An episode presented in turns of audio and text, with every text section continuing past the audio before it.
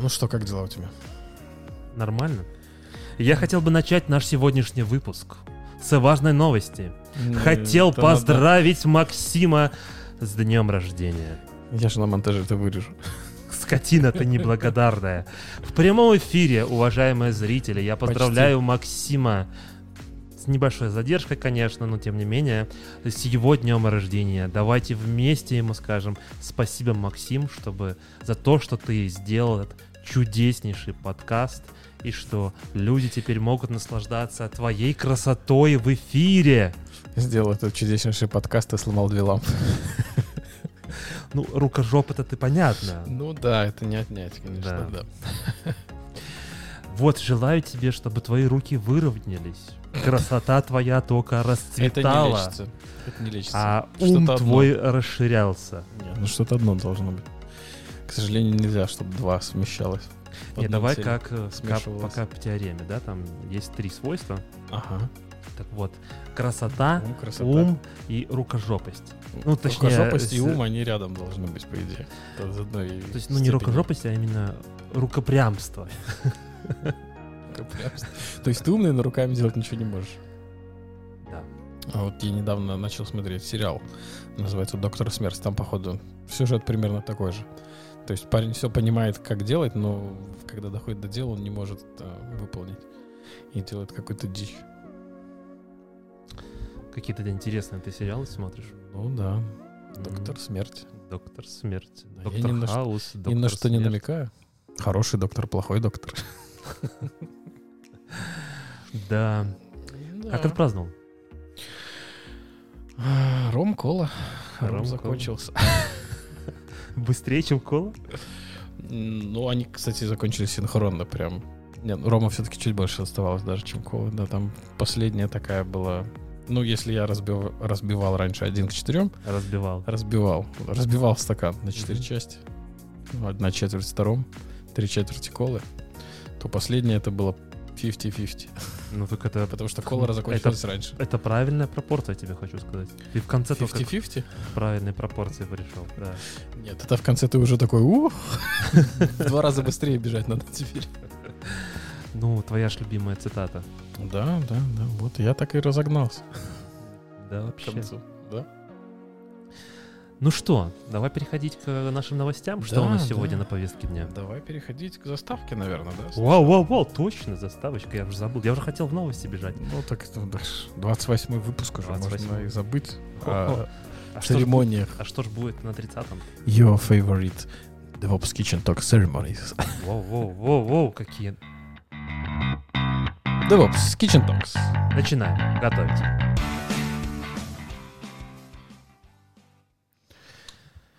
Да, Витя сегодня будет влазить в мой кадр, я буду влазить в его. Да. Сегодня немножко поменяли композицион, можно так это сказать. Да, мы ищем правильные ракурсы. Теперь мне будет проще смотреть в камеру прям. Прям вообще Ну, очень ты будешь смотреть теперь смотреть. э, зрителям в глаза. в душу. Прям душу. буду смотреть. Не знаю, что я туда буду вещать, но смотреть могу. Ну как? Например, о том, что Microsoft опубликовал первый стабильный выпуск Linux дистрибутива CBL Mariner. Маринер. Mariner. Маринер. Mariner. Зачем они это сделали? Ну, смотри, Для чего? это хороший вопрос на самом деле. Я думаю, для Мы вот- оптимизации. Мы вот с тобой пару выпусков назад, и Саша, наверное, тогда был, не помню. Да, был или наверное, был. Мы По-моему, говорили о том, что nobody cares about operation system. Что всем теперь не важно, где там рануются ваши докер-контейнеры и Все все верно. остальное. Был- было такое. Если ищите там внизу, где-то есть. Да.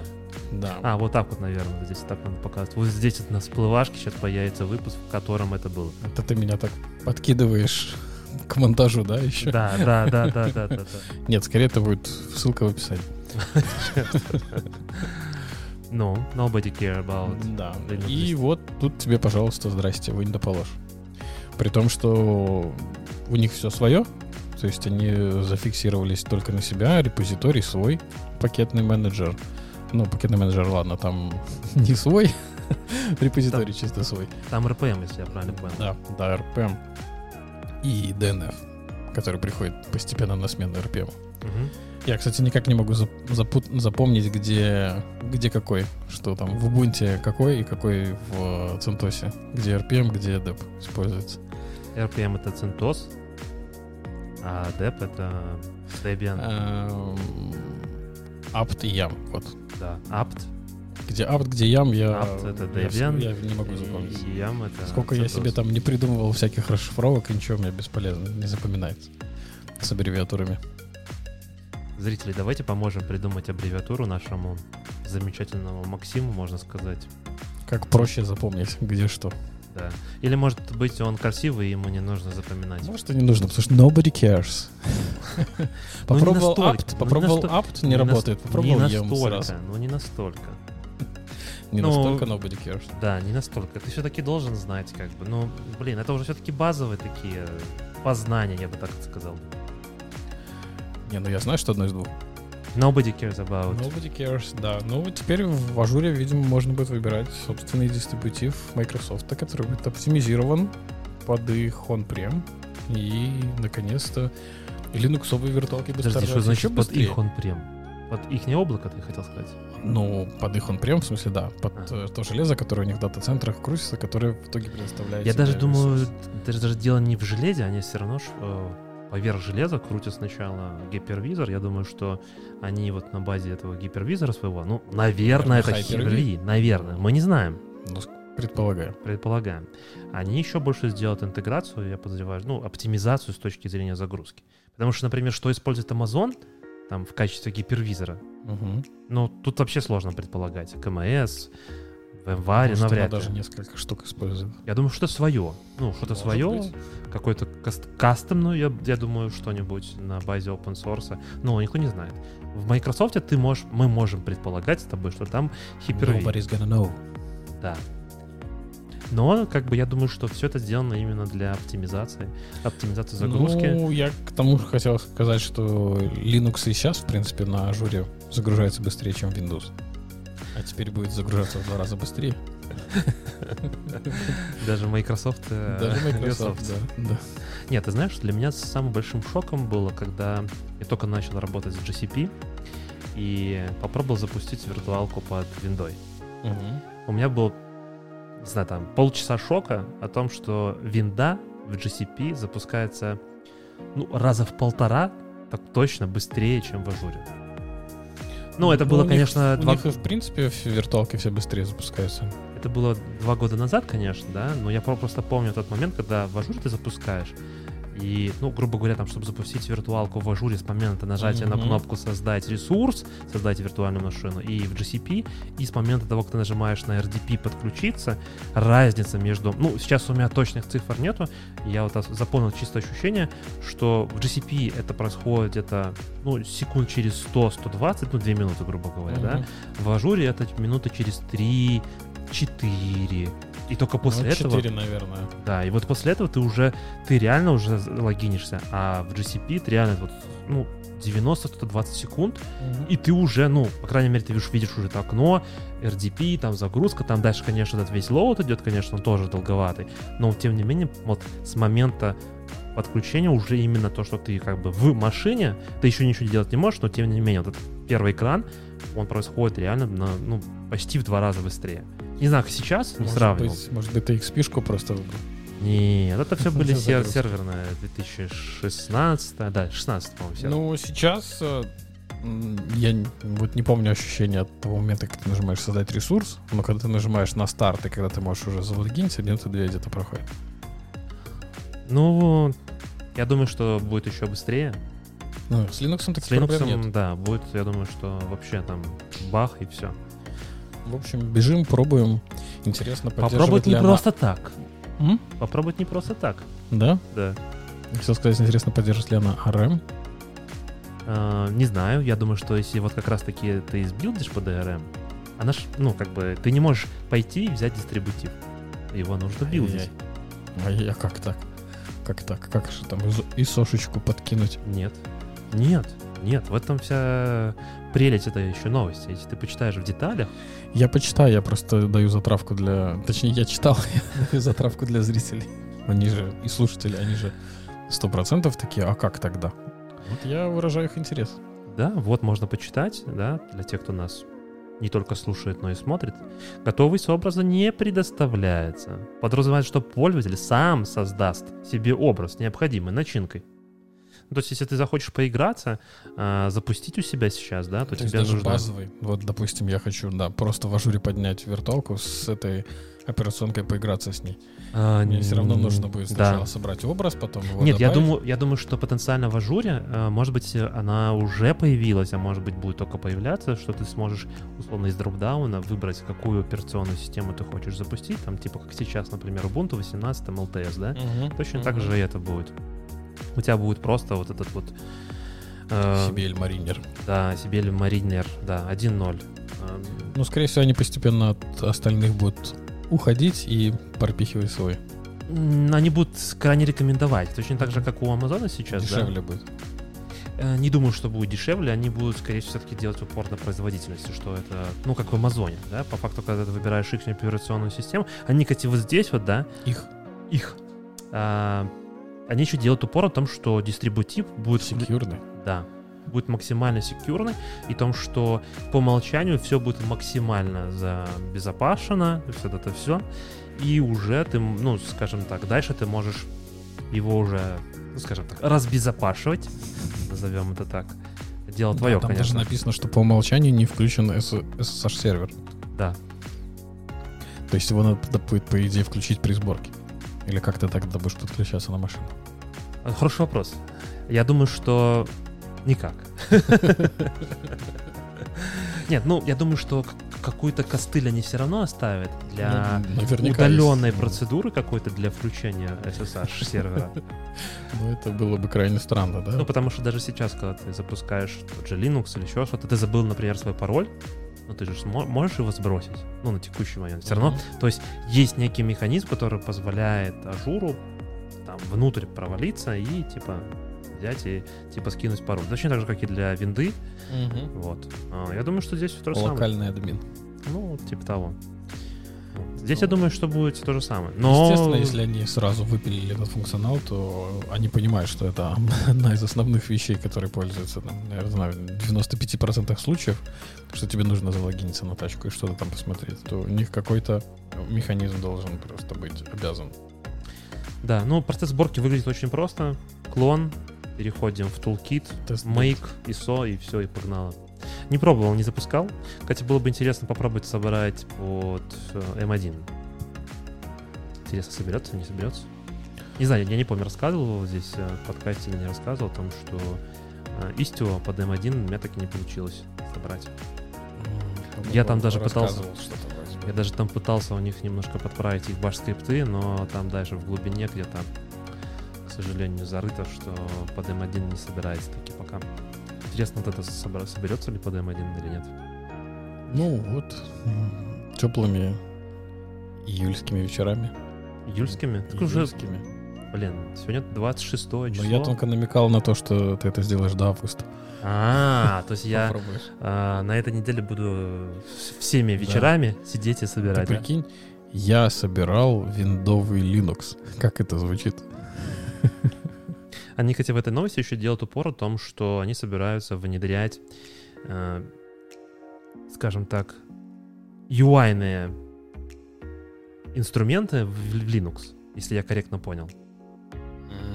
Я это понял, что часть того, что входит в ядро этого Сибеля, сейчас используется в VSL 2.0 для того, чтобы линуксовые UI приложения в винде запускать. Я так понял. Линуксовые UI-ные. А не будет ли наоборот? Организация запуска GPU приложений Linux в окружении... А, да, да, да, да, да, ты прав. Ну, то есть, чтобы запускать, э, типа, гном запуск... Ой, не гном, этот, как его? Да что угодно, хоть калькулятор. Да, я понял. Интересно, кто-нибудь будет таким заниматься? Почему нет? Ви- Видишь, э, Microsoft, наверное, хочет, чтобы у людей была возможность запустить все на их системе. Да? Windows 11 можно запускать как Android-приложение. Сейчас э, с этим кусочком Сибель Марине работает, можно запускать линуксовые приложения. Еще чуть-чуть подой- пройдет времени и приложение macOS, iOS, да, можно будет пускать. Не-не-не, это же лицензия, это же будет вопрос немножко более политический, чем технологический. Договорятся. Думаешь? О, я сомневаюсь. Ох, я сомневаюсь. Но если вы собираетесь запускать свой первый open source продукт, и вы думаете о безопасности, да, Максим?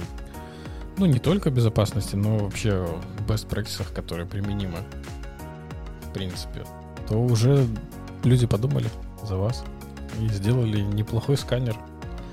Ну, правда, пока, как я понял, только для GitHub, да? Если ваш проект Да. находится на GitHub, тогда вы можете использовать scorecards. Ты смотрел там, ну, как бы для тех, кто не понял еще, мы перешли уже ко второй новости. А, Интересный проект на GitHub. Анализирует ваш, скажем так, ваш репозиторий и со своими скорами выставляет а, какую-то оценку. Там достаточно много вот этих best practices, best practices, которые Максим описал, в том числе касающиеся и безопасности, и настройки, э, например, тех же CI, э, CI-тестов, э, подписанных релизов, контрибьюторов, подписанных тегов, Количество мейнтейнеров, если у вас бинарные какие-то артефакты, защищены ли у вас ветки, есть ли у вас комиты за последние 90 дней. Вот интересно, тут написано э, либо C2 best practices, либо CII best practices.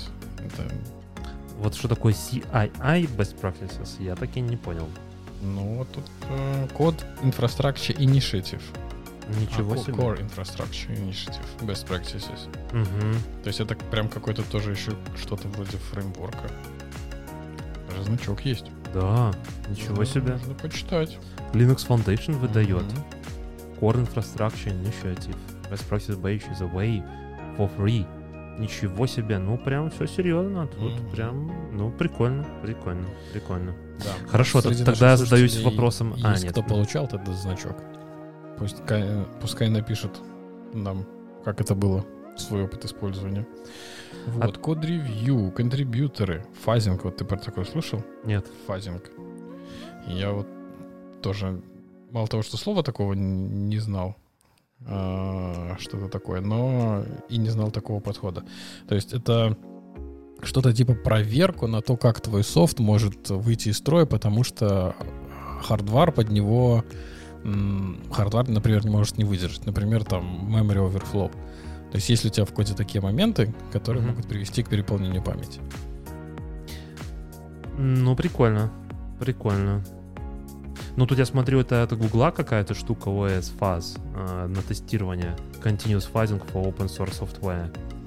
Ну, да. Вот, ну, как бы, казалось бы, уже в профессии доста- достаточно давно, но, тем не менее, такие всякие инструменты ты открываешь и начинаешь понимать о том, что, да, блин, Что еще много чего можно сделать на проекте. да, есть еще большой бэклог, который еще можно делать и делать и делать. Поэтому, как бы, прям... Не, прям хорошо. Ну, то есть, Pull А. реквесты, packaging, SAS, security policy, подписывайте любые релизы. тут вообще все. Да, в общем, Ну, не то, что все, возможно, как бы не Но все, много, но, но много. много. Много, да, да. Вот я хотел задать тебе вопрос. Смотри, они вот э, в качестве старта своей вот этой штуки, они пишут, что они были замотивированы вот этим вот видосиком. слушай, я думал, что там будет какая-то интересная штука, да? Да, я, тоже. Включил, Я, я даже спецом пошел смотреть. Я тоже.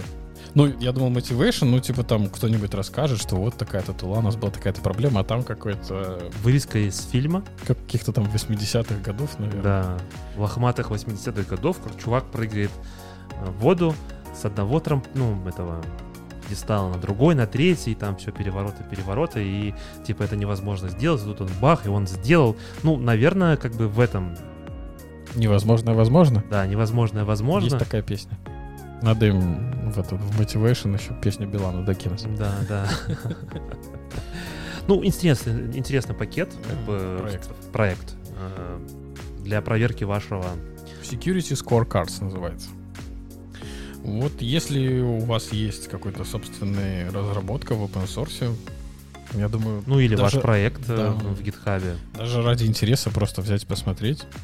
На самом деле, ну, вот я смотрю, я вот вижу, да, GitHub. Э, Слушай, мне кажется, что не только паблик, можно, походу, сделать и private. Но смотри, там, чтобы подключиться, м, используется токен, и если твой токен дает доступ к private, то, наверное, и private можно выкачать.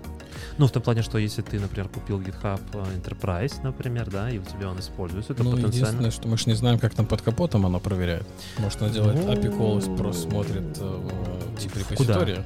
GitHub. Ну, так если у тебя GitHub стоит, какая разница, это будет private или это будет public с open source? Может, он не только для тех, кто публичные, они готовы бесплатно делиться. А те, кто приватные, А, типа, если что ты- они платные, То приходи, плати денежку, да, тогда да, мы тебе... тебе дадим. бесплатно помогать не будем. Ты на нашей работе будешь еще деньги зарабатывать. М.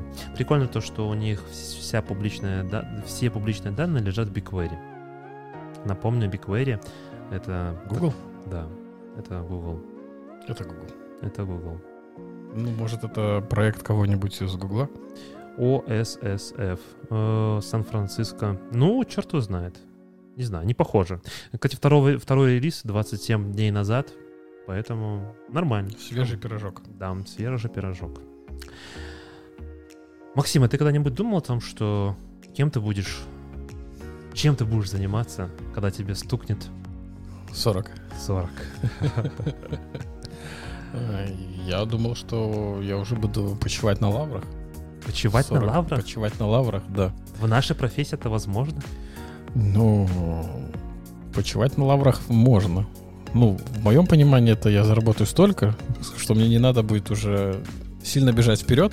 Я просто смогу периодически что-то там поделывать, но уже не гнаться за молодежью, за зарплатами, за всем остальным. Не, ну тут больше вопрос, наверное, вот смотри. Вот вся индустрия, да, вот если мы на нее Мгм. посмотрим, то все начинают как бы с инженеров в большинстве случаев. И в течение Ну, какого-то времени, да. в течение какого-то времени переходит там потенциально в менеджеры, в архитекторы, еще так далее. Но вот в нашей культуре, ну, я имею в виду, возможно, это, конечно, аутсорсовский момент, так, Третий третий ведущий ворвался. опять врывается. Э, Ты Хочет, его покормил, кстати? нет. Ну, что Но пока молчит. Да, пока, пока молчит. Потому что как часто мы видим, ну, скажем так, 40-летних, 50-летних инженеров? Я, ну, конечно, я согласен, то, что наша индустрия достаточно молода, ну, с точки зрения вообще, да, но тем не менее. Ну, я не знаю, может это именно потому, что у нас в, с- в стране, в странах СНГ это как-то а, не так принято, не так распространено. Но, например, э, когда я работал с э, немецкими проектами, там вполне себе люди работают в 50-60 на пенсию. Вот у меня недавно вышел человек. который работает, э, ну, на твоем проекте, я понимаю. Да, да. Но вот нет, вот тот, который на пенсию вышел, он как раз-таки был больше менеджер. А, А, ну но вот. есть, но есть и те, кто работает руками, и им тоже там далеко, глубоко за 40. Ну, я просто к чему начал этот разговор? Тут э, такая новость. проскоч- Шок-контент. Да, шок-контент, можно Мгм. сказать.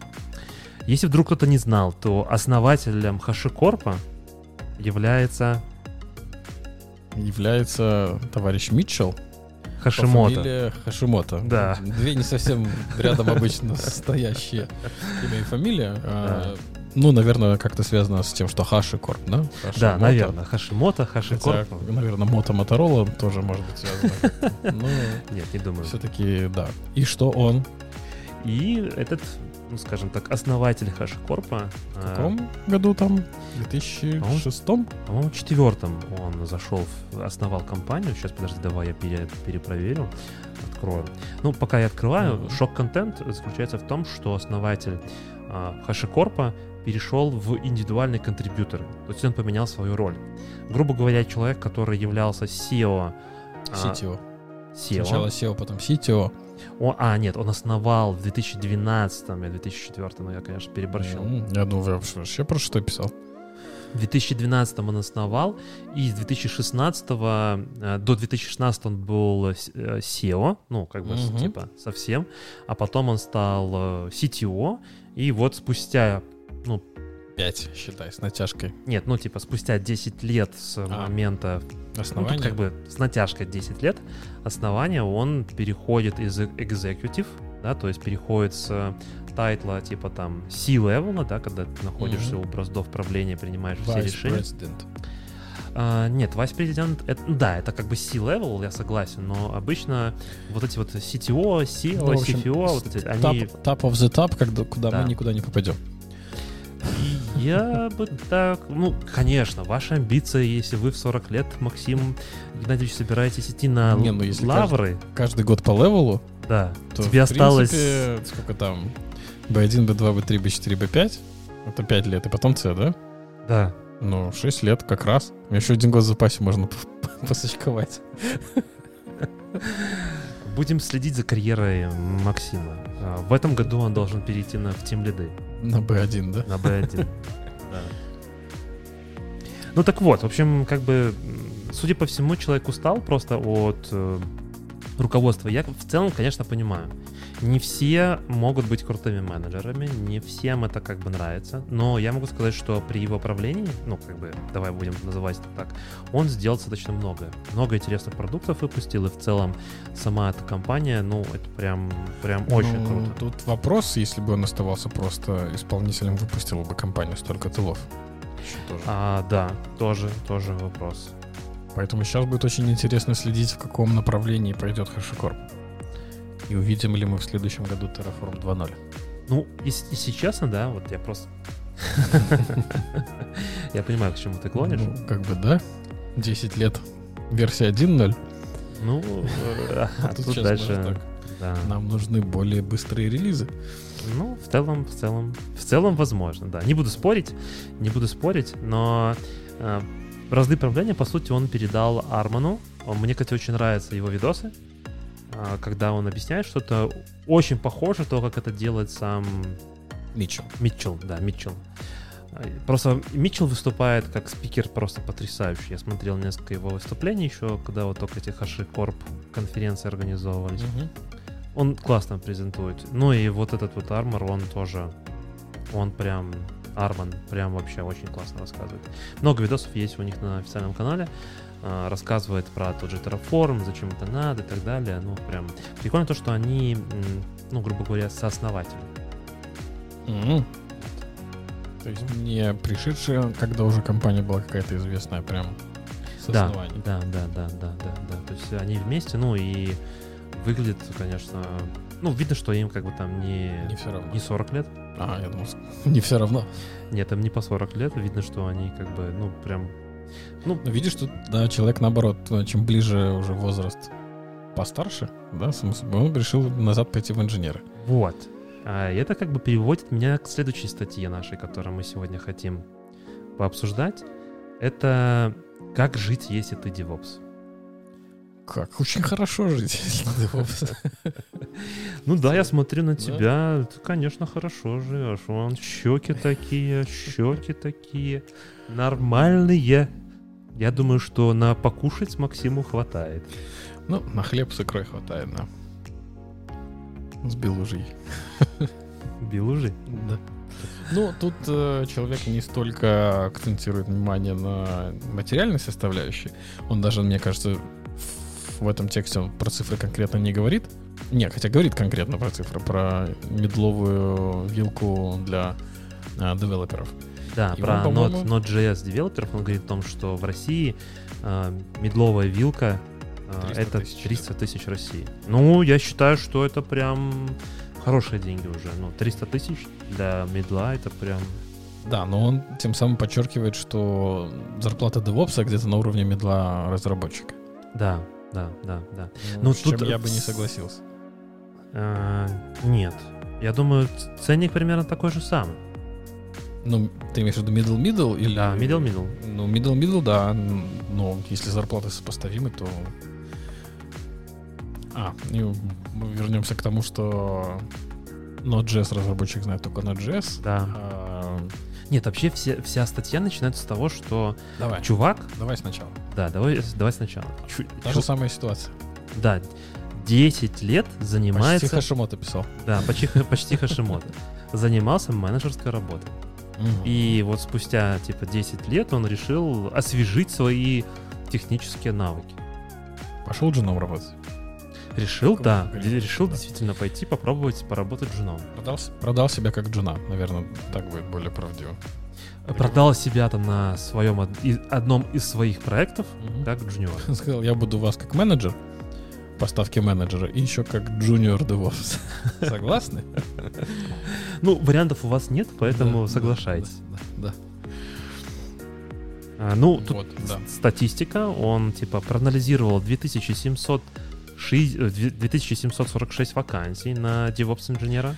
Но он не проанализировал столько вакансий, он просто ввел DevOps инженер, и Headhunter сайт ему выдал столько вакансий. Он к тому, что ввел, что DevOps инженера не существует, тем не менее, почти 3000 вакансий существует на мифического, мифического специалиста. Тем самым подводя к тому, что хоть это и культура, но при этом, когда мы ищем DevOps инженера, мы подразумеваем уже какой-то список навыков, которыми он должен обладать и чем он будет заниматься. И вот эти навыки, он ну, как бы говорит о том, что просм- там, типа, если просмотреть все эти 2000 с лишним вакансий, то мы увидим, что Шорт-лист. да, 9 основных, там, 9 из 10 этих вакансий будут содержать соответствующие необходимые скиллы, требования к скиллам. Ну, некоторые-то умрут. Скоро уже эти Ну, требования. на первом месте, конечно, Да, то, что ты думаешь, что когда ты Скоро умрет, когда-то. Да. Да, это, конечно же, Kubernetes. Настройка и поддержка инфраструктуры на Kubernetes. Да. Да, Скорее всего, на первом месте. Этим можно пренебречь, я думаю. Естественно, если вы хотите почивать на лаврах, как Максим, ну да, можете. Если вы хотите зарплату на уровне L2, 300 тысяч, то можно этим пренебречь. А, развертывание и мониторинг релизов. Ну, по сути, это continuous delivery. При том, что Мгм. интересно то, что последним пунктом CI-CD процесс.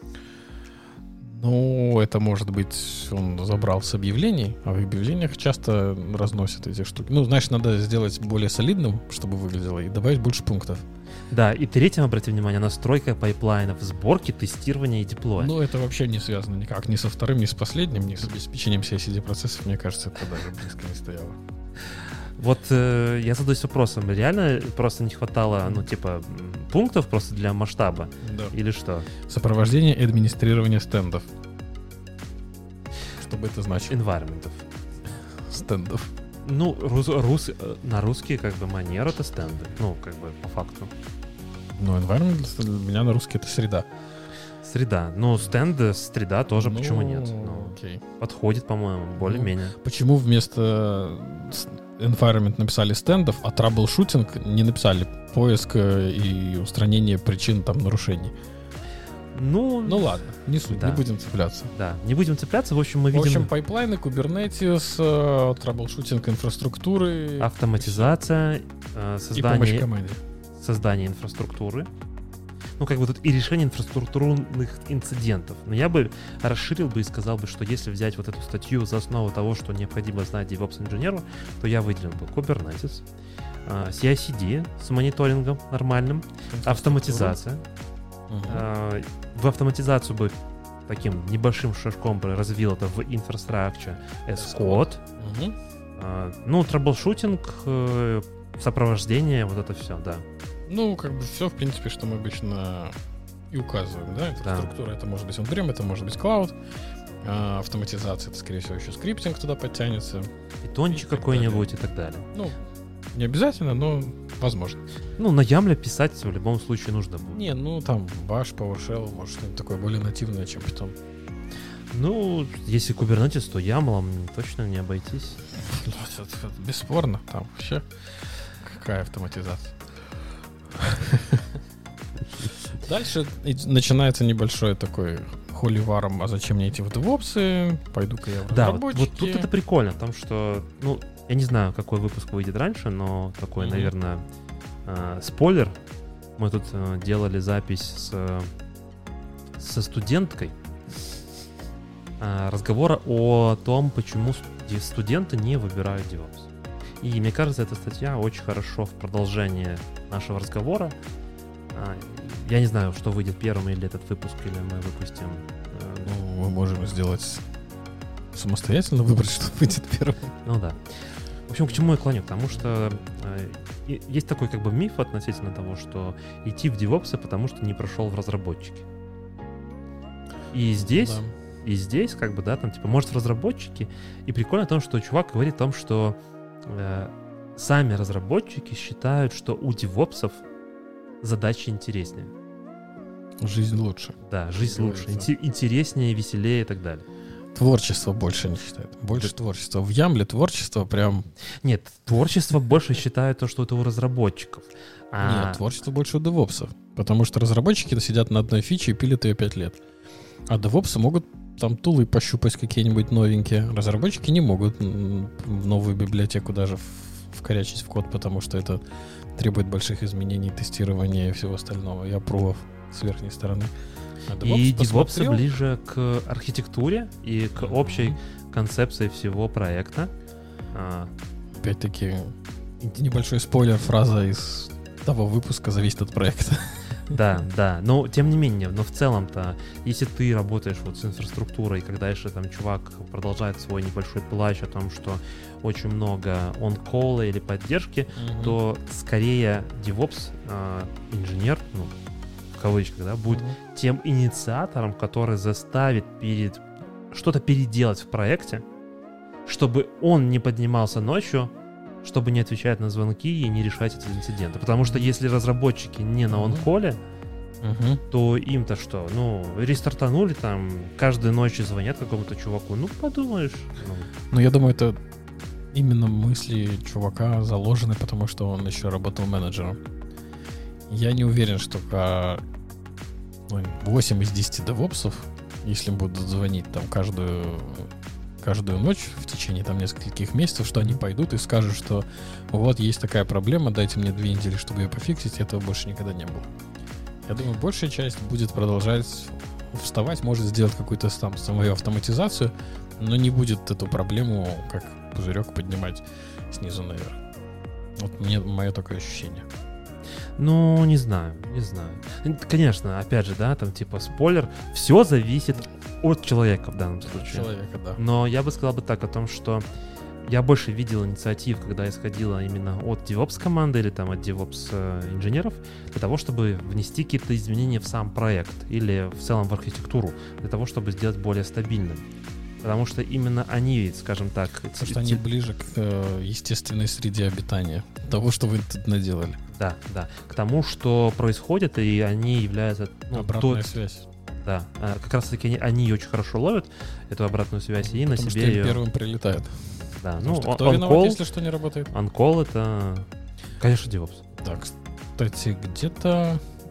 Или это в SRE практиках было, что у них, в принципе, нет разделения на разработчиков и operations, и поэтому у них каждый человек, он в онколе участвует. А, В продукт. расписывают это тоже как практику, и в таких больших компаниях, там, например, ну, не знаю, не могу говорить там за весь Google, но многие таких вот всяких историй, я знаю, там, чтобы сделать продукт, ну, стартап условно, более стабильным, особенно если ты, у тебя стартап, он, ну, скажем так, хороший.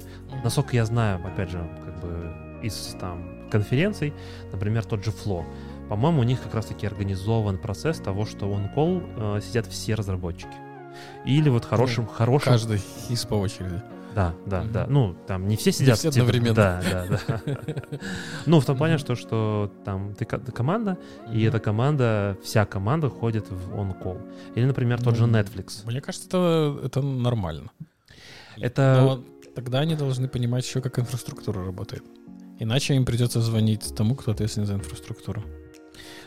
Если что. Если ты разработчик, и ты не знаешь, как работает твоя штука, да, то я задаюсь вопросом, как ты вообще можешь с этой штукой работать. Ну, ты можешь знать, как работает твоя штука, но ты можешь не знать, как работает штука, где твоя штука крутится. А, ты плохой разработчик в этом случае. Почему? Тогда DevOps культуры не... Ну, ск- ну, слушай, ты, ты делаешь некую мы фичу. сейчас подойдем к основному, к основному выводу, который я сделал с Анастасией. Ладно, пошли по статье еще. Но я закончу свою мысль о том, Да. что если ты разработчик... Ну, окей, там, я понимаю, там, junior, может быть, в наших реалиях, мы сейчас говорим, наверное, больше про японский middle, здесь, скорее всего, он говорит про то, что у разработчиков есть три тайтла. Это junior, там, наверное, до двух лет условно работы. Мгм. Это middle Мгм. и senior. А ну, потом как- менеджер. А, нет, ну, менеджер это просто параллельно. Так как в больших этих компаниях, там в Амазоне, в Гугле, там тоже, типа, у тебя есть junior, associate или там просто, ну, условно, наш классический junior, есть middle, есть э, senior. Все. В параллели есть У нас была техническая заминка, камера села. Ты Батарейка говорил... села в камере. И камера след за ней села. А, ты говорил о том, что есть разбивка на junior, middle и senior. Да. И в больших компаниях э, менеджер это параллельно. Угу. Например, считается там, что в западных компаниях менеджеры скорее получают даже меньше, чем э, инженеры. Угу. Я вот, не, я, вот я почему не... Хашимото пошел на обычного?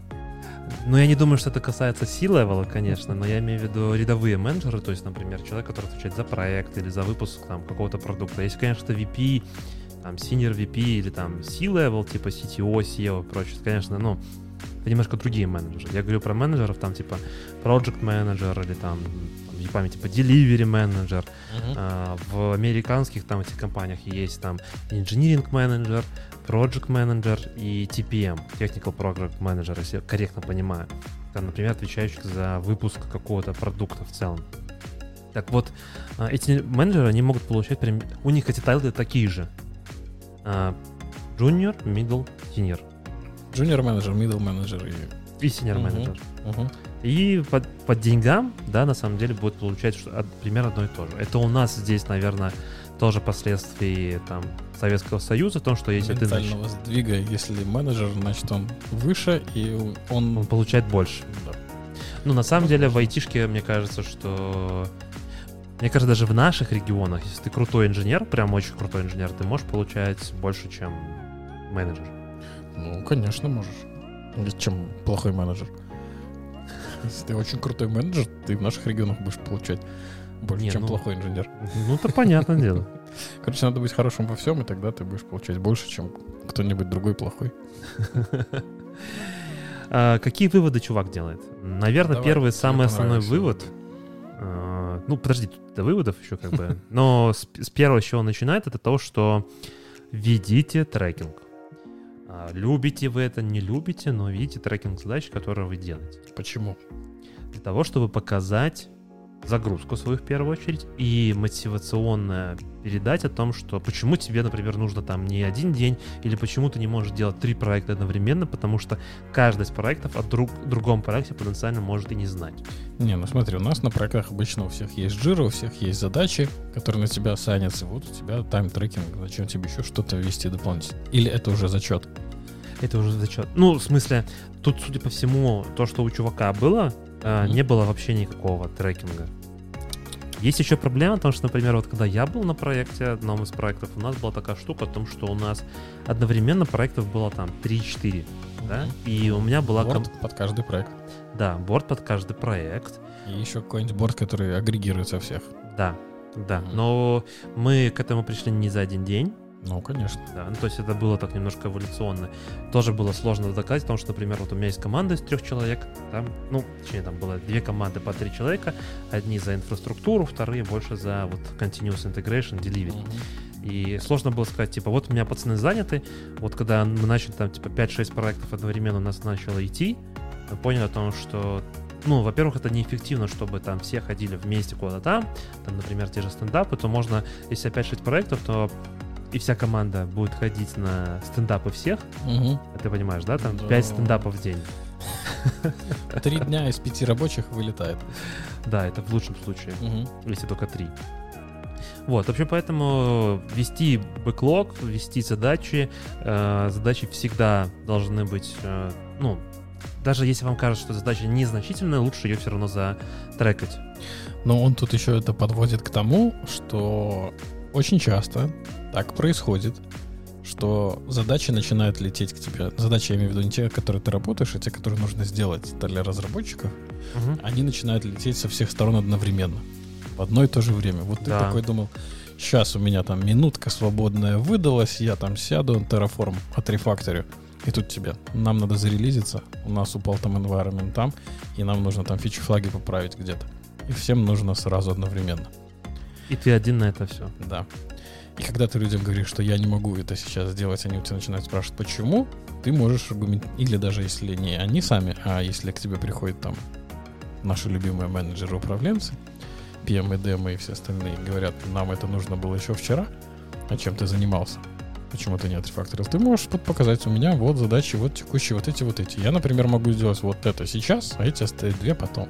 Он об этом, кстати, тоже говорит, что многие, кто приходят с задачами срочно, если ты им говоришь, срочно не могу, могу через две недели, 80% говорит, хорошо. Ну, не так, э, не через две недели, конечно. Он говорит, могу, но попозже, и там какой-то адекватный срок времени. А, Все задачи вдруг из срочного превращаются уже не в такое суперсрочное, и оно действительно может подождать там какое-то время. Еще тут э, вся статья пронизана тем, что нужно корректно уметь эстимировать. И Мгм. как здесь вот этот э, автор статьи подчеркивает о том, что нельзя думать о том, что вы можете работать 8 часов в день. Что, ну, мое личное представление о эстимациях, если мы говорим там, например, о дне, одном дне, я считаю, что в день а, вот если у меня был бы только один проект, и я работал бы только на один проект, моих продуктивных часов было бы 6. Вот мне тоже кажется, что 6 это такой оптимальный. Я не знаю, как Да. долго бы хватило, но 6 вот ближе к реальности.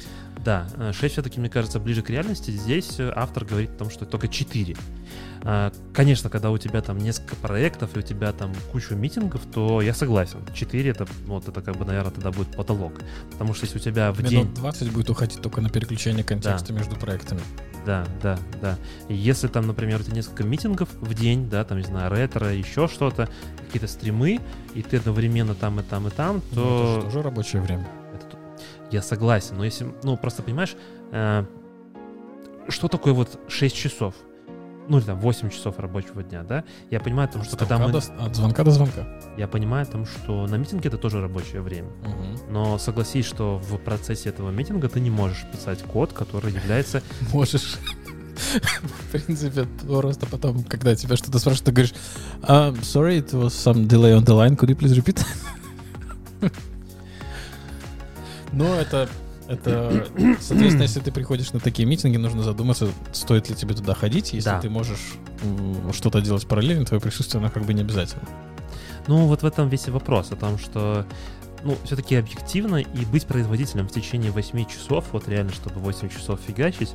Я просто вспоминаю еще вот это вот, э, когда был момент, когда в Минск пришли, пришла контора, которая нанимает напрямую э, от там, Мгм. судноамериканцев прямо вот сюда э, клиентов. Они являются такими просто Давно тоже что проскакивало у нас. да, название мы это конторы. обсуждали, э, похоже название на название автомобиля. Я не- Марки. Не вспомню. А, да господи, как же это называлось? Хочется сказать Шевроле, не Шевроле, там... Шеврон? Не, не Не, Шеврон. не Шеврон. Шеврон это нефть. Да. Что, Форд, Порш, Нет. э, Мазерати, Mitsubishi. Нет. А, компания в Минске, которая харила напрямую. 8 тысяч долларов зарплата. Э, Это я Зарплата. запомнил, да. Зарплата. Минск. Э, Компания, да? DevOps. И хорошо ли жить DevOps? Хорошо лежит DevOps, да. Ладно, не буду сейчас э, пытаться найти. Ну, в общем, Если кто понял, ребята, если кто понял, напишите в комментариях. Может, Да. тогда мы запомним. да, да, да. А, так вот, основной, скажем так, э, негатив от работы в этой компании, то, что я слышал, что у тебя на компьютере стоит, Трекер. да, и этот тайм-трекер, вплоть до того, что если ты, например, не знаю, там на секунду переключился на Хабр, или там, не дай бог, на онлайнер, У нас так Overflow. Можно переключаться? не знаю, там как бы я, я ж не работал в этой компании, поэтому Мгм. мне как бы сложно говорить, но из, скажем так, а, Короче, любой от фидбэков, любой дистракшн, не знаю, ты там пошел в туалет сходить, да, Мгм. все, трекер выключается. То есть Ну, тебе это- реально это нужно нечестно. 8 часов в день Да. отрабатывать. При том, что он трекает не только там твою активность типа мышки или там нажимания там клавиатуры, ф- и вплоть до того, что чуваки еще фоткают тебя через камеру. Такой спишь, да. Да. И пишешь Нет, код. просто можно, знаешь, типа написать программу, которая будет Имитировать. имитировать набор Мгм. текста. Мгм. Какой-то там текст набираешь, но вряд ли они будут там уже сильно парсить. Хотя, кто знает. Ну, и сейчас еще скриншоты делают. Да, они делают скриншоты. Что ну, в том плане, набираешь? что- да, да, да.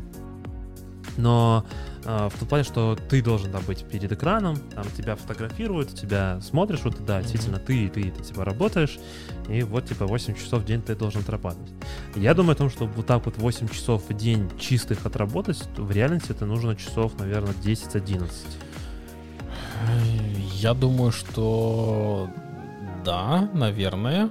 Ну, потому что в любом случае ты там будешь прерываться на обед, это уже 9 часов, как минимум. Там кофе-брейки, в туалет сходить, там еще что-нибудь э, к, 9, к 10 подкатит 100%. Я думаю, что даже больше. Я думаю, что 11. Может больше, да.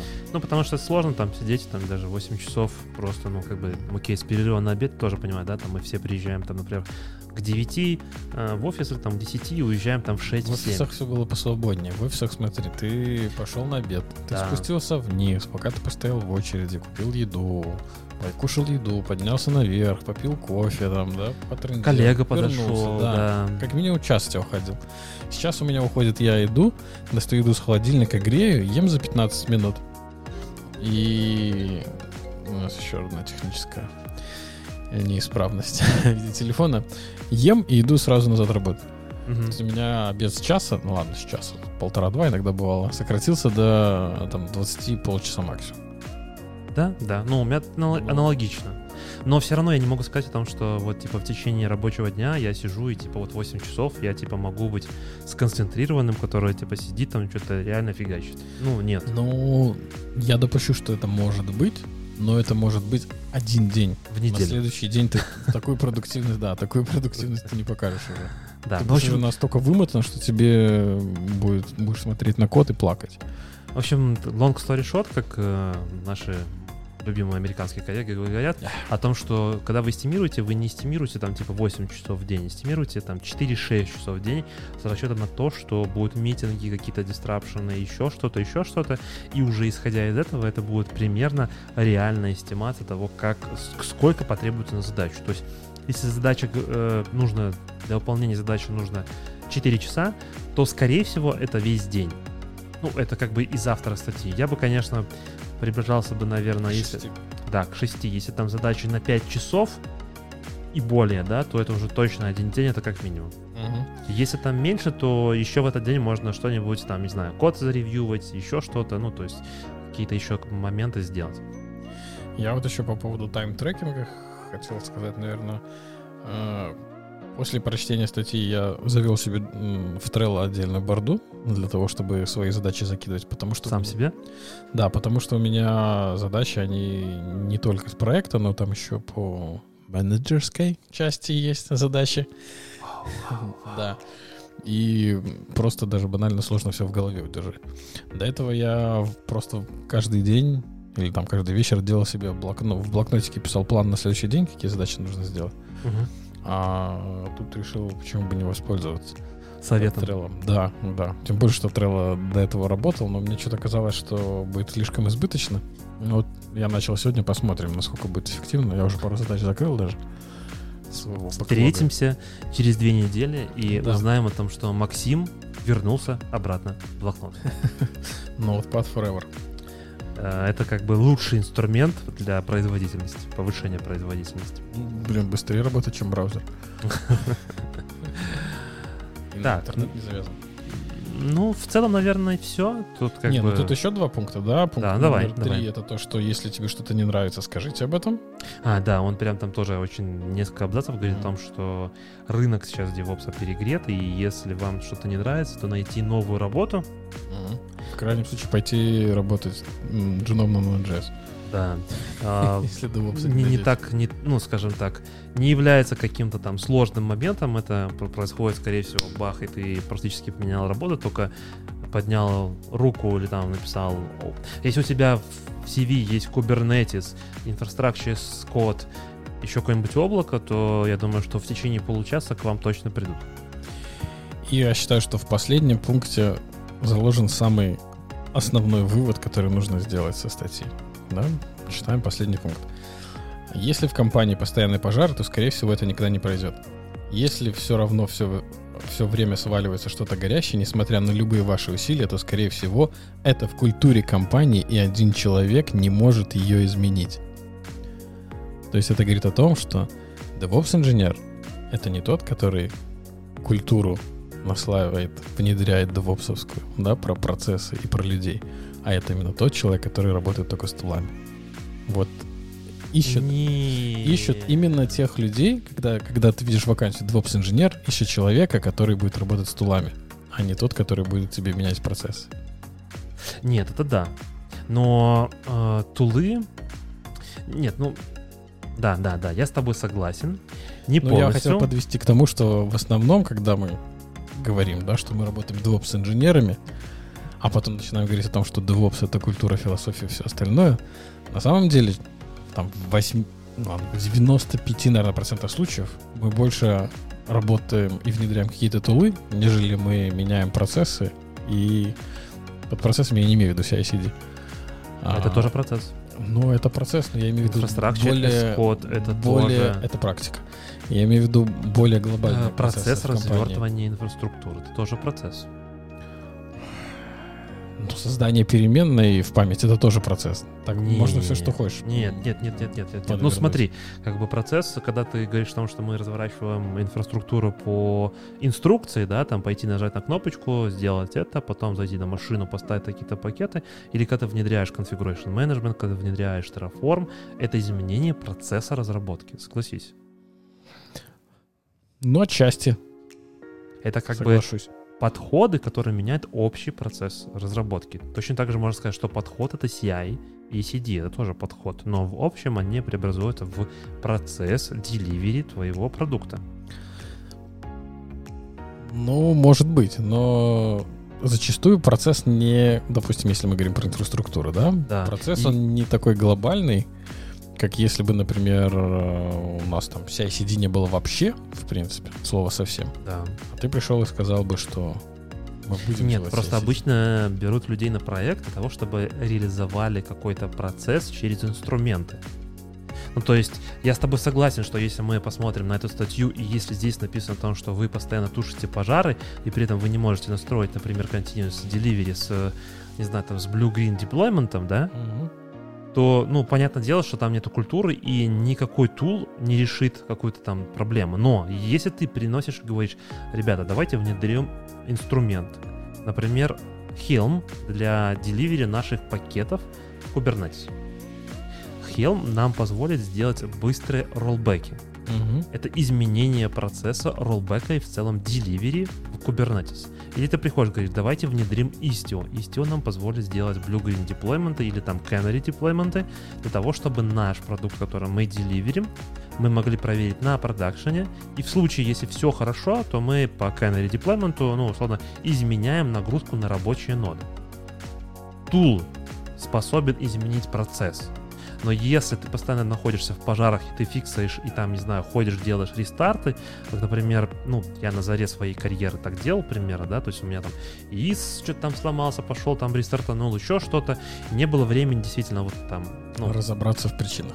да, то я согласен с тобой. Но в наше время чаще всего а, берут DevOps-инженеров, так называемых, да, там в кавычках, для того, чтобы реализовывать DevOps практики через инструменты.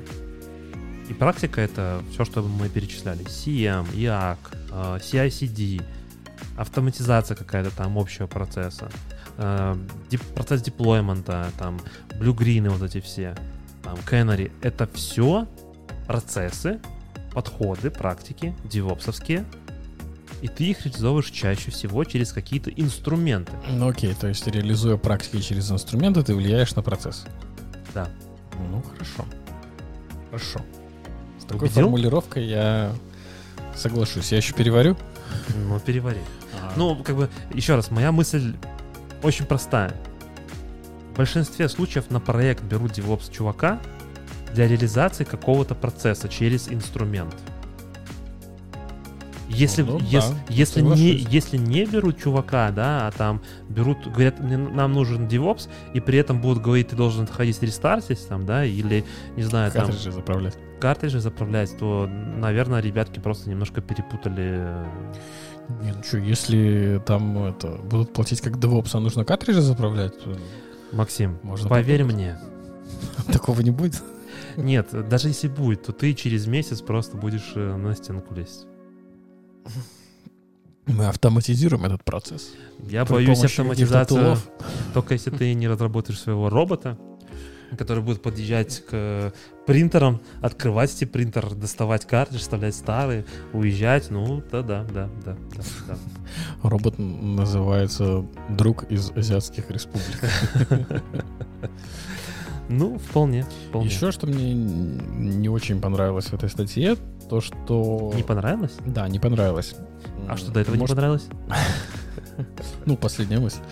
То, что, как я понял, как я понял из статьи, автор все проблемы, допустим, что инфраструктура не работает, он связывает с тем, что было до него. То есть э, не работает, потому что там легаси какой-то у вас. Или не работает, потому что там разработчики что-то плохо наделали. То есть мысли, через статью мысли о том, что не работает, потому что вы что-то плохо сделали сами, я не увидел. То есть, Ну, перефразируя, Я автор, понял э, тебя. Все виноваты, Все но виноваты, не- кроме него. Да, Да. да. Ну, он же менеджер. Так менеджер наоборот, он должен говорить, что я виноват, даже если виноваты другие. Ну, может, он не очень хороший менеджер. Ну, может быть, конечно. Вот. Ну, возможно, у вас будет другое мнение после прочтения статьи. У меня вот сложилось такое. Не, у меня такого... Ну, вот я прочитал всю статью. Не могу сказать, что там каждое слово там до вплоть до запятой я прочитал, но в целом у меня такого не, не создалось. У меня вот как бы э, из выводов, которые в конце он подводит, да, на самом деле они практически так и остались. Э, Тайм-трекинг с тасками обязательно, не эстимировать э, свои задачи там в ожидании того, что ты сможешь фигачить по 8 часов. А, Если что-то не нравится, говорить открыто. В нашей культуре, кстати, тоже это не сильно принято. Там замалчивание или еще что-то. Думаешь, как что-то- ты смотришь на меня через камеру. Кто-то там додумается, что тебе что-то не нравится или поймет на ощущениях через э, мысли. Вот. Но на самом деле это не будет что происходить. И, ну, пожары, да. Но о том, что все виноваты, но не он, не знаю, у меня, у меня такого... Не могу сказать, что у меня была такая штука. Ну и поскольку на первом месте самым важным скиллом является Kubernetes, то следующая статья и следующая новость, которую мы сегодня будем обсуждать, и то, что так нравится нашему самому красивому ведущему из DevOps Kitchen Talks, это... Самому красивому из двух. Ну подожди, нас же вообще трое, можно уже сказать. Ну, сейчас два. Ну сейчас два. да. Один-то человек в, Греет свое пузо в черной... в Турции, В черном свитере, в черном джемпере, да. дядя Саша. Дядя Да. Саша, привет. Привет, дядя Саша. Ну, давай рассказывай, тулы, как ты используешь тулы, чтобы менять процессы? Или ставить процессы? Ну, давай начнем с того, что, во-первых, эти тулы для, скажем так, более лучшего процесса разработки, development, да, useful tools for better Kubernetes development. Хорошо, название уже перевели. Да. А, Первый тул, и он прям отдельной с- строкой стоит, и я крайне могу его рекомендовать, потому что, наверное, последних месяца 3-4 а, использую просто вот на ежедневной Каждый день. да, каждый день. Это Lens. Очень хорошая штука. Э, Я пробовал поставить пятую, сейчас она вроде уже вышла из бета. Я ставил бету, мне не очень понравилась, она нестабильно работала, но вроде как уже... Для таких э, экспертов в кубернетисе, как я, расскажи, что это, что за тула, для чего она нужна, для чего ты ее используешь. Э, Основное, для чего я использую, вот самые такие вот для меня используемые моменты, это то, что у меня много кластеров. Ну, не то, что прям много, ну, там... Три, Не-не-не, не, ну, больше, больше. шесть. Нет, ну... У нас сейчас, по-моему, около 10 серверов, с которыми мы взаимодействуем.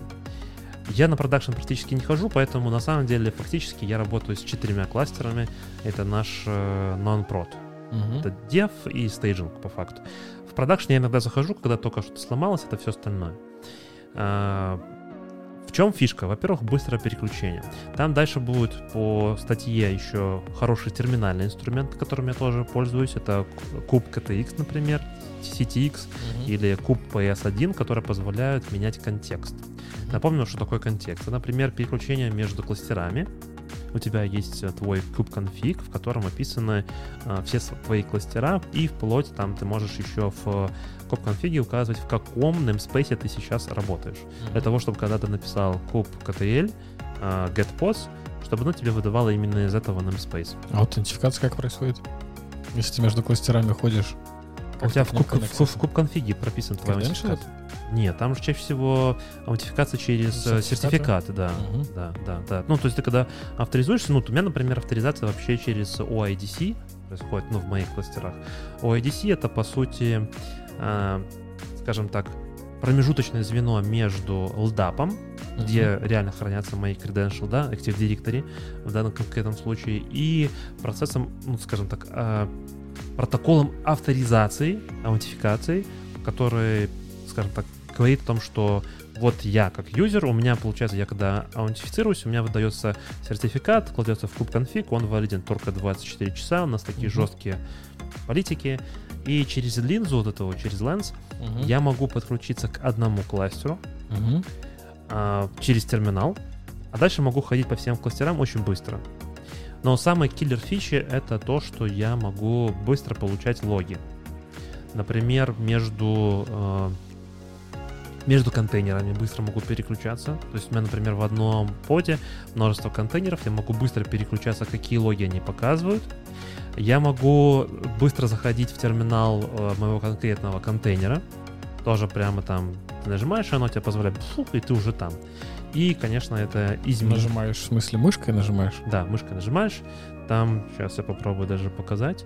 Ну, у меня здесь э, не установлено, там у меня на своем установлено. Вот вот здесь вот, да, вот, вот если мы откроем, здесь увеличим, если у меня получится, конечно судя по всему, не получится. Но не суть. В общем, вот, вот на эту кнопочку нажимаем, да, и сейчас показывает это такой значок терминала. На него нажимаем, и мы, условно, можем провалиться внутрь непосредственно нашего контейнера. Если у тебя контейнеров и много, ну, здесь мы видим, что здесь контейнер только один. Если у тебя контейнеров и множество, то ты можешь выбрать, э, в какой контейнер ты хочешь э, опуститься. Ну и, наверное, последнее, ну, скажем так, тоже ну, очень... Это дашборда. Почему я решил, что Дашборда, да. По сути, линза — это аналог э, Kubernetes дашборда, только с, ну, более такой приятный, и он standalone клиент, в котором, ну, все то же самое, что есть в дашборде, есть и в линзе. Ну и здесь есть э, встроенный редактор, э, то есть ты можешь быстренько нажимать, сказать, типа, хочу поредактировать какой-нибудь манифест, ты на нажимаешь, и пошел, у тебя открывается, э, ну, скажем так, редактор похож на Visual Studio. То есть это все в линзе, да, э, похоже на Visual Studio. Ты что-нибудь поменял, сохранил, угу. и все. Это все true? Это не зашкварно так использовать? Ну, там чешешь терминал, редактируем ямлы, отправляем их. Ну, слушай, когда у тебя dev кластер, да, тебе нужно, ну, прямо здесь сейчас протестить что-то, я не вижу в этом никаких проблем. Я бы все то же самое делал бы только через, не знаю, куб TX э, или там, точнее, KTL, edit, ну, то есть, э, чем бы это отличалось бы, да? Э, отличалось бы только то, что в терминале я писал бы куб KTL edit, и там какой-то deployment, под или еще что-то. Мне выплевывался бы Vim, я бы это в Vim бы редактировал бы. Нажимал бы двоеточие WQ, вместо и, того, чтобы... X. Ну, или X. Mm-hmm. Или вместо этого у меня есть некий, условно, UI, mm-hmm. в котором я просто нажимаю, говорю изменить, открывается нормальный нормальная IDE, которая мне немножко даже подсказывает, я могу это все менять. То есть а если я не захочу... быть? Не зашквар. Ну, хорошо. Ну, это мне так кажется. Конечно, вам Сейчас решать. мы посмотрим, как тебя напихают в комментариях. Воу-воу-воу-воу. Ребят, полегче, полегче. Хорошо. Дальше. Дальше э, пару инструментов для, скажем так, я даже не знаю, как это правильно сказать, больше для security, да, наверное, такой анализаторов всяких и прочее. Здесь начинается по боюсь неправильно произвести, Я Polaris, только, Polaris. Только одно слышал. А, Polaris этот, короче, проверяет э, валидацию ваших э, внутри деплойментов, всякие best практики. Давай так, ты что-нибудь из этого использовал, кроме Триви? Нет, ничего не использовал. Угу. Нет, использовал, использовал. Э, использовал но не использую на регулярной основе, и я считаю это не очень хорошо, это куб Bench. Хорошая штука, которая показывает, э, и как раз таки вот когда готовился к э, CKS? CKS, да, тут тоже оттуда его взял, потом приходил в себе в проекте и тоже через Bench прогонял, смотрел, какие ну, практики включены или не включены, или что можно там условно улучшить. Вот. Ну, в принципе, больше ничего не использовал. Ну, наверное, достаточно использовать... Ну, они тут немножко разные, да? Разные, они на, каждый на свою фазу. Видишь, они даже вот... В, мне понравилась эта картинка очень классно разделенная. Типа вот на Deployment Validation это Polaris, Polaris, не знаю, Kube Hunter для определения vulnerabilities, для скана контейнеров Trivi и Gold Deluxe, да, да, да, да, Workload Optimization. Ну, кстати, вот, возможно, вот эту штуку мне стоит пойти посмотреть, потому что у нас сейчас там вопросы с, с перформансом. Да, короче, такого, что ты бы сидел и думал, я уже все сделал на проекте. Не-не-не. Показывает... В Кубернетисе, в Кубернетисе настолько широкая вот эта вот экосистема о том, что ты каждый раз открываешь новую статью какую-нибудь, э, там вот как эти типа useful tools for beta Kubernetes development, и ты понимаешь, блин, так я еще тут даже и не все знаю. Ну, давай быстренько дальше uh-huh. пробежимся. Это верно. А, по security policy, который на всякий случай напомню, что, что они будут деприкейтены, сейчас они находятся, в, ну, как бы в статусе deprecated, но они еще не переведены. И Network Security Policy. Ну, позволяет это все редактировать, смотреть и так далее. А, CLI тулы интересные. Вот первые, вот первые две строчки, точнее три, э, я использую, рекомендую всем. Такой must-have при установке. QPS — это как раз-таки то, что позволяет быстро менять контекст на NSpace. Кубка TX позволяет свечиться между кластерами. Ну, по сути, это тоже менять контекст на уровне куб конфига. И Crew — это package менеджер который позволяет устанавливать дополнительные плагины. Сейчас, может быть, очень глупый вопрос задам. Давай. Чем Crew от Helm будет отличаться? Там пакетный менеджер, там пакетный менеджер. А, Crew тебе сможет поставить, например, кубка TX и QPS. Это вот и будет все? типа плагинами в брю ты же можешь поставить все, что хочешь. Нет, не, не, не про брю, я говорю про Helm. Чем разница Helm и А, не-не-не. Package Manager для Kubernetes плагинов. А. kubectl плагинс. Окей. То есть вот, вот, вот эти штуки он тебе сможет поставить. Ну, то есть, по-моему, через Crew можно поставить kubectx, если память не изменяет, и kubes1. Это можно поставить, но ты не можешь задеплоить через Crew какой-то пакет внутрь Kubernetes. Это окей, немножко, окей, немножко другое. Да, да. Угу. Кубсетель нит не делал, не знаю, не пользовался. А, no Trouble тоже. Ну, думаю, что здесь э, особо такого ничего. Да, техническая заминка. Ты пока рассказывай, я закручу микрофон. Тебя бы замьютать, наверное, или ты потом сам себя замьютаешь? Да, я быстро. А, Какой-то быстрый. Кубдив и Helm Ну, прикольные штуки, на самом деле в целом нормально. Куб форвардер не пользовался. Кстати, вот э, в, в Линзе тоже есть такая штука, что ты можешь сказать, сделай мне форвард вот на этот сервис. И не нужно запоминать э, консольные команды, куб форвард, бла-бла-бла. То есть вот эта отдельная тула, отдельная тула только для форвардинга с UI-чиком, судя по всему, да, ты можешь запускать вот э, пробрось меня на этот сервис, на такой-то порт. В Линзе тоже есть, как бы зачем еще один сверху. Ну, не знаю. Если тебе не надо больше ничего другого, что ли, предоставляет? Ну, возможно. Но я не пользовался. Вот, может быть, это прикольная штука, если у вас там десятки сервисов, и нужно между быстро ними переключаться. Наверное, прикольно. Вот эта штука, мне кажется, будет очень интересна. Это куб-кост. Посмотреть, как же, сколько стоит ваш Kubernetes кластер. Можно ж, наверное, посмотреть в UI, который предоставляет Cloud Provider, зачем вы делаете? Ну, видишь, они говорят о том, что здесь э, показывает очень гранулярный репорт. И я думаю, что вплоть... Ну, опять же, да, у нас перед глазами только один скриншот, но я подозреваю, что может быть этот инструмент сможет тебе показывать, сколько стоил деплоймент. Я очень надеюсь. Ну, как бы в этом было бы интересно, ну, тогда имел бы смысл этот проект. Mm-hmm. Потому что, например, у нас сейчас ну, у моего клиента как бы есть своя внутренняя система, которая на базе Prometheus Metric, когда там трекается CPU, memory, выставляется счет.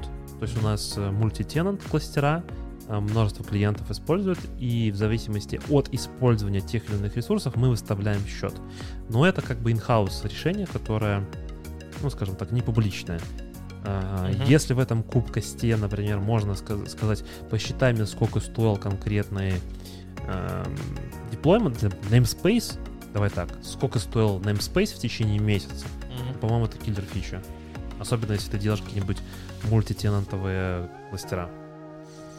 Или там даже банально, Тут да, да. ну, банально тебе скажут, сколько стоил твой dev environment, когда у тебя на одном классе два environment, dev и Мгм. staging. Как ты будешь считать? Пополам. Пополам. И Куб, с- последнее. Куб Spy э, от Тул- Pulumi для того, чтобы смотреть изменения в ваших э, объектах. Не использовал, но по скриншотам выглядит прикольно. Не вижу особо большой разницы между тем же kubectl-v. Да, ну, в целом, тут более детально, более информативно, наверное, показывается. Такой чуть-чуть больше графичков. Видишь, там типа currently available, rollout processing. Ну, я так понимаю, она показывает именно прям вот что сейчас происходит в данный момент. Да, да. Так если ты наберешь куб CTL get э, минус V, там, не знаю, pods, deployment, оно у тебя Минус тоже... Это типа вербоус, не минус э, W, минус W, минус W. Оно тебя будет типа watch, это как watch, оно тебя Мгм. постоянно будет смотреть, если э, произошли изменения внутри объекта, то оно, ну, тебе там выведет, например, пода появилась новая, или там она затерминейтилась, или еще что-то. Ну, здесь просто более в таком, типа, ю- э, скажем так, более приемлемом UI формате. Давай это назовем так. Ну, вот мне, что не нравится, то что, ну, по скриншоту опять сужу, да, тут гифка, правда, не скриншот, то, что оно удаляет статусы, да, то есть она их взаимозаменяет. То есть если ты хочешь это продебажить, то вернуться к предыдущему стейту будет проблематично. Но в минус V э, в этом, ну смотри, здесь тоже такое палка двух концах. Когда ты напираешь, например, kubectl э, get pods минус V, у тебя вот эти все события, например, там терминейтнулся под, еще что-то, их там, ну, много-много-много. В кашу превращается. Да, превращается в кашу. Здесь оно как бы так более, Структурированно. да, оно как бы тебе чита- более читабельно. Вот. Ну, тут как бы, наверное, в зависимости от того, что ты хочешь. Может быть, там какие-нибудь, я не знаю, там э, флаги будут, типа, минус вербос, покажи мне, там, не удаляй вот это все, а Мгм. покажи мне вот в реал-тайм. Ну, надо попробовать. Как бы тут э, сложно вот так вот судить, да, там по одной картинке. Но в целом тулы интересные. Я, наверное, множество из них могу порекомендовать, но, по крайней мере, к ознакомлению какие-то must-have, вот прям, вот какие-то прям must-have линзу, триви, вот эти вот штуки, наверное, потенциально тоже, я думаю, что имеет смысл посмотреть. Э, Куб Кост, не знаю, тоже, наверное, имеет смысл оценить, если у вас есть вопросы по деньгам. Ну, такие дела. К деньгам всегда есть вопросы. Ну, это как бы смотря какой заказчик. Даже если заказчик Google, я думаю, что он тоже умеет считать деньги. А Google всегда пишет хорошо код? Вот я когда-то читал или слышал где-то, может быть, в наших любимых радиотах, что Google отказывается от такой практики, как код-ревью. То есть они считают, что вместо того, чтобы тратить время на код-ревью, лучше мы это зафигачим в main branch, а потом, если что, мы Откатим. поф- пофиксим. пофиксим. Ну и судя по нашей следующей статье, возможно, вполне, что оно так и происходит. И пофиксить может и не получится. Ну, пофиксили-то в конечном-то итоге. Похоже. В чем новость? Расскажи. Новость в том, что вот я не... Chrome OS, наверное, давно уже вышел, да? Да, уже Не- очень Не давно. так, чтобы она там прям свежая. А, Вышел очередной апдейт Chrome OS. А апдейты там как ставятся? Ты перезагружаешь машинку когда-то, да, тебе накатывается апдейт. И вот после того, как а, люди перезагрузили свои девайсы, они не смогли залогиниться, собственно, в саму систему. И как называется статья, Breaking Chrome OS Devices, то есть превратила девайсы в кирпич. Ты его включаешь, у тебя вы- выводится поле логина и пароля. Ты вводишь вводишь, логин и пароль, А тебе говорит, а invalid. шиш. Шиш. говорит. Да. Собственно, в чем-то интерес-то статьи, оказывается, на самом деле. В том, что все дело-то было всего лишь в одном символе. Опечатка.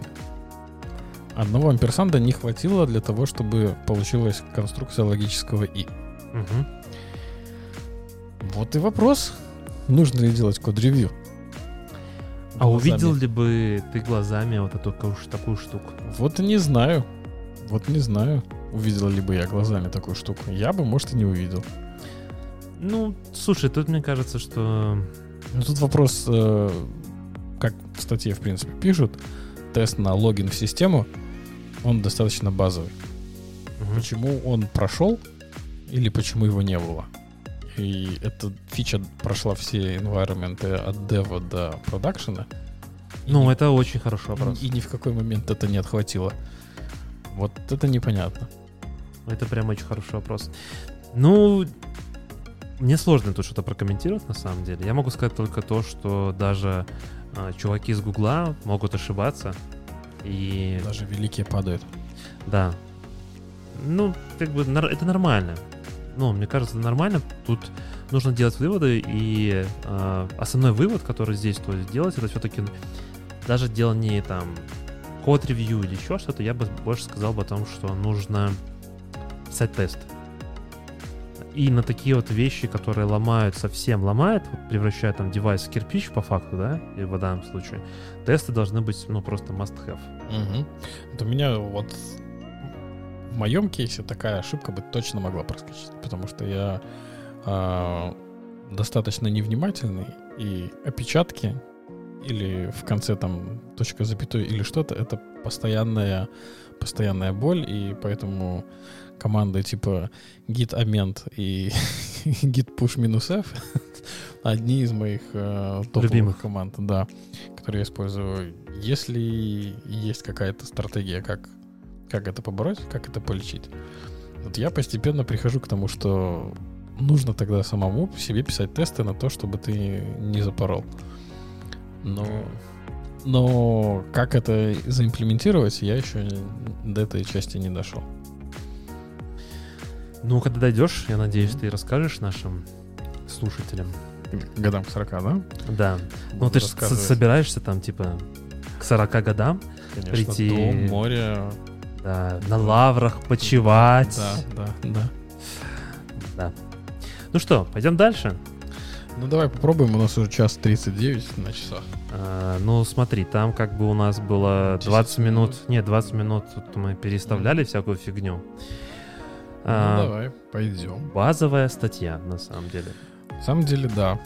А, для меня, как для человека, который путает, а, где находится ям и apt, запомнить, что такое CRIO и что такое... Контейнер D и докер, ну, докер контейнер D, докер шим, понятно. А вот что такое CRI и OSI, OCI... Э, Контейнер Time Interface. Проблематично, наверное, я думаю. Ну, давай как бы для тех, кто нас все-таки не только смотрит, но и слушает. Для тех, кто любит нас как главных интриганов Ютуба. Интриганов? Да, но том, что мы начинаем говорить про статью, не давая контекста. Ну, сейчас для тех, кто смотрит нас на Ютубе, сразу видно название статьи. Ну да. А название статьи различия между Docker, Container D, CRIO и RunC. Для тех, кто, скажем так, работать с этим всем, но еще не разобрался в этом всем. Мне кажется, статья... Те, кто работает, но не знает, что он с этим работает. Да, да, да, да. На самом деле оно примерно так и есть. Принципе, Или для да, тех, наверное... кто паниковал, когда угу. Сказал о том, что докер в деприкейт. Угу. Вот что, что он, напомню, что он имел в виду, когда говорил, что докер деприкейтед о том, что как раз-таки контейнер runtime интерфейс, CRI, вот этот вот, mm-hmm. который является, скажем так, инструкцией для взаимодействия с э, контейнер D, но по, сути, по факту уже с движком э, кон- контейнеризацией, оно будет деприкейтнуто. А в случае докера там используется докер shim, потому что напрямую там сделать было невозможно, поэтому поверх стоял еще докер shim, который обращался там дальше. В общем, там, короче, на самом деле сейчас это все работает Э, скажем так, не на лучших производ... не на максимальной производительности. Слишком много прослоек. Да. Транслирующих. Ну, на самом деле сейчас слово докер очень сильно ассоциируется со словами контейнер. И, наверное, когда мы говорим... Вот я, когда читал статью, у меня вот... Докер-контейнеры. Э, когда читал статью, у меня четко вот сложилось ощущение, что докер превратился в как Xerox. Когда угу. мы говорим там типа от ксерить, угу. по факту это... Памперс. От памперсы, да. По факту это вот а, то же самое сейчас произошло с докером, да. Mm-hmm. Когда мы говорим докер, мы, мы имеем в виду контейнер. На самом деле, как бы докер это компания, которая произ... сделала, да, сделала хороший инструмент для работы с контейнерами. И в базовую установку того же докера а, идет поставка типа вот есть докер клиент, это то, что... CLI. Э, не только CLI, но и UI сам, вот, который мы видим, да, потенциально даже я можно сейчас... UI-чик? Что-то ты, батенька, зашквариваешься с UI-чиками. Ну вот, вот что, вот, вот это не UI? Ну, здесь, например, у тебя есть возможность нажать на эту кнопочку, сказать, дай-ка мне, пожалуйста, ресурсов больше, например, там не 8 гигов оперативной памяти, а больше. Нет, я понимаю, что это Ну, все окей. можно сделать Ну. через э, CLI, но... Через Diamond Config. Да, но вот э, мне тут как бы, наверное, чуть попроще. А если надо будет повторить? Эм, Ну, понятно, понятно. Я тут тебя подтролливаю немного. Подтруниваешь меня немножко. Ох, уж эти подтрунщики. В основном, если мы говорим про установку на Linux, то это будет Docker CLI. Там UI там не будет. Да, да, да. Ну да, CLI, я, вопросов нет, но это все равно и, и клиент, который работает с движком. Есть э, по факту вот то, что работает... э, да, да, да, с движком. И по факту, если мы посмотрим вот на вот эту замечательную картинку, то она очень хорошо раскладывает, что такое вот это CRI, что такое OSI, что такое Kubernetes, что такое Docker, ну и где они пересекаются. А, у докера по факту, да, это вот инструмента, который работает с контейнер-D. Контейнер-D это как раз является тем инструментом, который запускает наши, по факту, контейнеры. Там может быть не только, ну, в случае докера, установки докера, это только э, контейнер D. Если мы работаем Контейнер Дили запускает контейнеры? Да. Или он только скачивает образы Нет, и нет, отправляет нет, команду нет. на запуск? А, нет, контейнер D уже непосредственно запускает сам. А RunC тогда что делает? А, может, и прав. You can choose of runtime implementing container D run through the CRI plugin. Uh, compliant tools open running containers implement site. Ля-ля-ля-ля. М, Давай контейнер D. Айо. А, Давай посмотрим вот на эту замечательную штуку. Схема стала еще более интересной. Да, очень простая. Намного проще, чем была в статье, по-моему. Да, у нас есть некий клиент, который через CRI взаимодействует. У него есть core-сервисы, э, та-та-та-та-та, бэкэнд, Тут тебе плагины, проще ориентироваться, да, чем в контейнер DSHM System. Так, контейнер Diamond Linux. э, It's manage complete container lifecycle and the host from image transfer and storage to container execution and supervision to low-level storage to network э, attachment. Нет, ну как бы, смотри, э, я думаю, что RunC является частью контейнера D. Могу сейчас ошибаться. Вот честно, Ну, могу сейчас ошибаться. По-моему, в статье написано, что у тебя устанавливается э, три штуки. Это Docker CLI, у тебя Мгм. устанавливается контейнер D как сервис, и у тебя устанавливается RunC. Ну, RunC вот- это вот- как low-level тула для запуска контейнера. Ну вот, вот ты, наверное, про эту картинку сейчас говоришь. Ну, я и про это и сужу, но, в принципе, да. Там RunC тоже есть, написано, что она нужна для spawning running containers. Да, но если мы переключимся на сам контейнер D, то непосредственно, как они говорят, Industry Standard Container Runtime, Первоисточник. да, то мы здесь видим о том, что это демон для Linux, бла-бла-бла, а, transfer image storage container execution to container execution.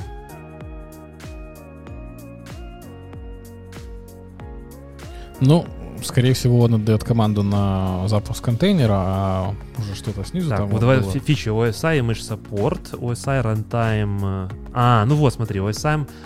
Нет, наверное, все-таки да, ты прав. В RunC передается, но оно передается вот типа спецификацию. Но при этом оно делает контейнер Runtime и Lifecycle Support. То есть э, оно Ну, RunC только запускает контейнеры, а уже вся жизнь контейнера... контейнер D, сверху оно Да. контролирует и говорит, типа, запустить контейнер, не запустить, еще что-то. Да, да, да, да. Я думаю, что в этом вся суть. Окей, хорошо.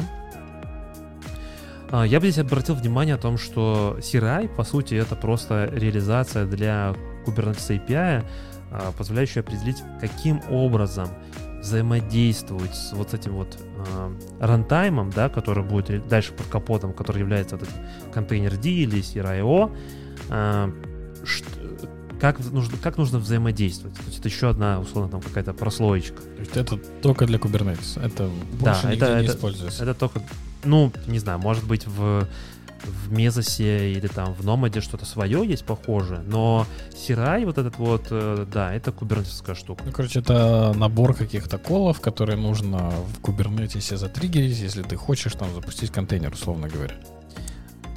В какой-то степени да. Есть Сирай, есть Sinai, например, Network Interface тоже. Я подозреваю, это тоже для того, чтобы для Network, Тоже какой-то набор API будет. да, да. ну, инструкций, как взаимодействовать с low-level. Ну, скажем так, либо там с контейнер-D, в случае Где-то Sinai это это называется интерфейс, и где-то это называется endpoint. Ну, в какой-то степени, да. А, на этой схеме мы еще видим Open Container Initiative, OSI. И это важный такой момент, потому что когда мы говорим о том, что я пишу Docker image, да, сам вот открываю Docker файл. Docker файл, то вот весь Docker файл на самом деле он построен вот на этом OSI, вот этой спецификации, описании, как... Интересно, что было раньше. а, я думаю, что ничего не было. Ну, то есть сначала появились Docker файлы, и на базе них построили На базе их, OSI. да, на базе их построили, договорились о том, что это и будет являться стандартом. Мгм. И неважно там дальше вы будете, вы пишете дальше все это докер файлы, но по факту это является вот, э, ну скажем так, стандартом описания. э, Контейнера. да, И док- докера как э, частная имплементация. да. Хорошо.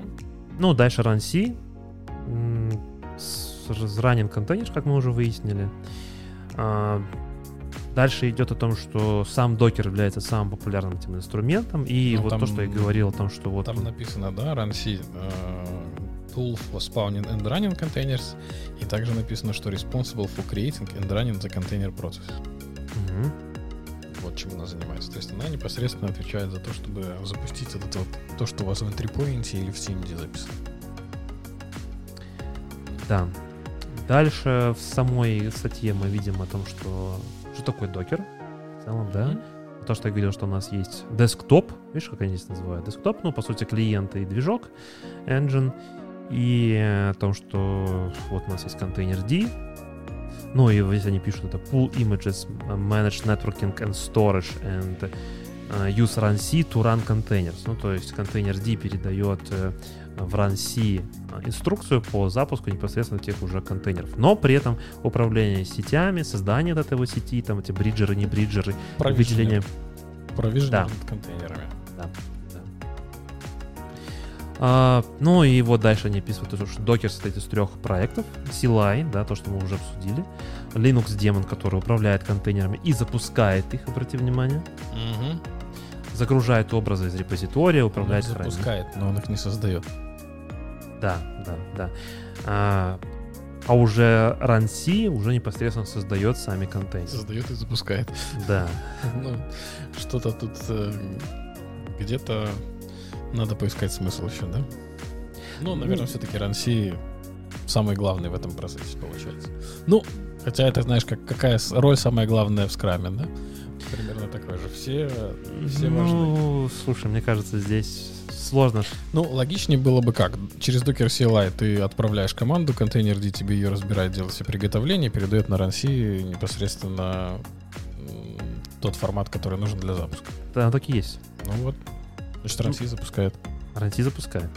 Но контейнер D передает команду на запуск. То есть я думаю, что контейнер D формирует, а, скажем так, передачу сискола в RunC для того, чтобы запустить контейнер. Инструкцию для того, что теперь мне нужен контейнер Я э, думаю, RunC сам Nginx. знает, какой ему сискол надо сделать. Не-не-не, Скорее я имею в виду контейнер D общается с RunC, передает ему уже непосредственно, что нужно реализовывать. Ну, да, но сискол он не передает. Передает. Я думаю, что RunC сам вправе выбрать себе сискол. Какой он будет запускать. Все Ну, в общем, процессы, это такие все процессы, все процессы между собой общаются ча- чаще всего, если это не один процесс, Мгм. общаются между неким шарером, да? А, чаще всего это через ядро. Через ядро общение происходит через сисколы. А, ну если в этом плане ты Да, виду, да. то да. Это то, что контейнер D через syscall переда... через Мгм. ядро передает э, в Я думал, ты имеешь в виду, что контейнер D говорит ему, что вот тебе вот А, такая не, команда, и не, вот не, эту команду не, запусти. не, не, не, Ну, не, не, не, не. Так, ты дальше. молодец, не, не повелся подо меня. Дальше. Э, Docker Shim.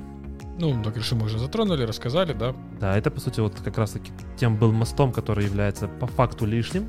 прослойкой. Прослойка между... Потому что Docker не был готов, что Kubernetes захочет его использовать.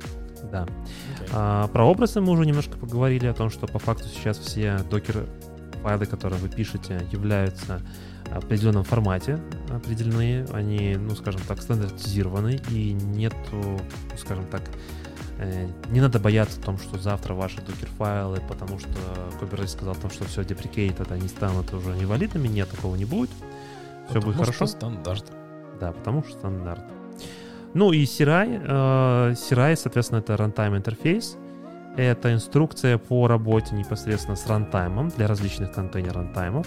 И, например, вот здесь в качестве примера показывает как классная картинка о том, что Kubernetes может работать, например, с контейнер D, с CRI-O и с другими, например.